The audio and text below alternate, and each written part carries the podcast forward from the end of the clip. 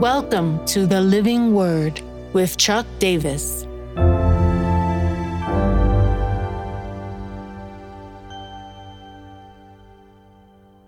Philippians 2:10 At the name of Jesus have this mind among yourselves which is yours in Christ Jesus who though he was in the form of God did not count equality with God a thing to be grasped but emptied himself by taking the form of a servant being born in the likeness of men being found in human form he humbled himself by becoming obedient to the point of death even death on a cross Therefore, God has highly exalted him and bestowed on him the name that is above every name, so that at the name of Jesus every knee should bow in heaven and on earth and under the earth, and every tongue confess that Jesus Christ is Lord to the glory of God the Father.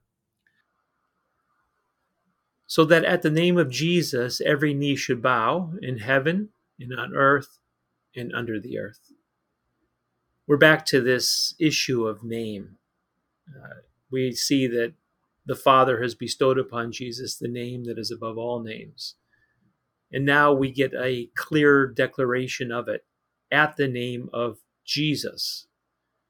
Uh, this is not just simply the name on print, but the announcement, proclamation, heralding of that name uh, into the air, into history, into life to change things.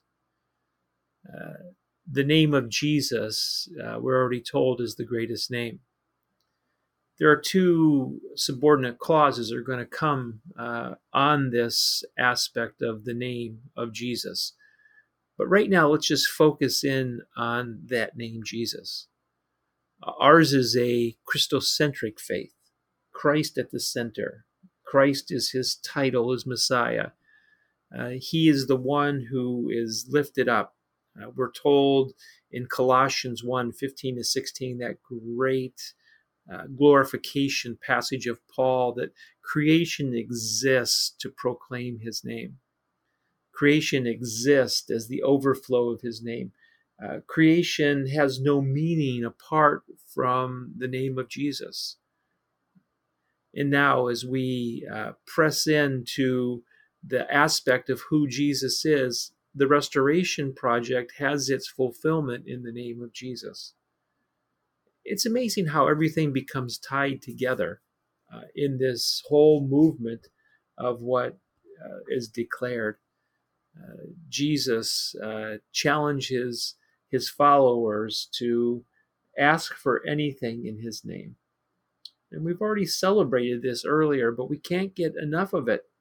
The name of Jesus, uh, that name changes the atmosphere. Again, I'm going to repeat it. When you face challenge, uh, don't go as the world does with somewhat of a trite declaration Jesus Christ. But when you're facing darkness, declare Jesus, He is victorious, and He is the one who is parting the ways for His plans and the Father's desires for us in this world. How does it apply to your world today? So what? Now what? So that at the name of Jesus, every knee should bow in heaven and on earth and under the earth.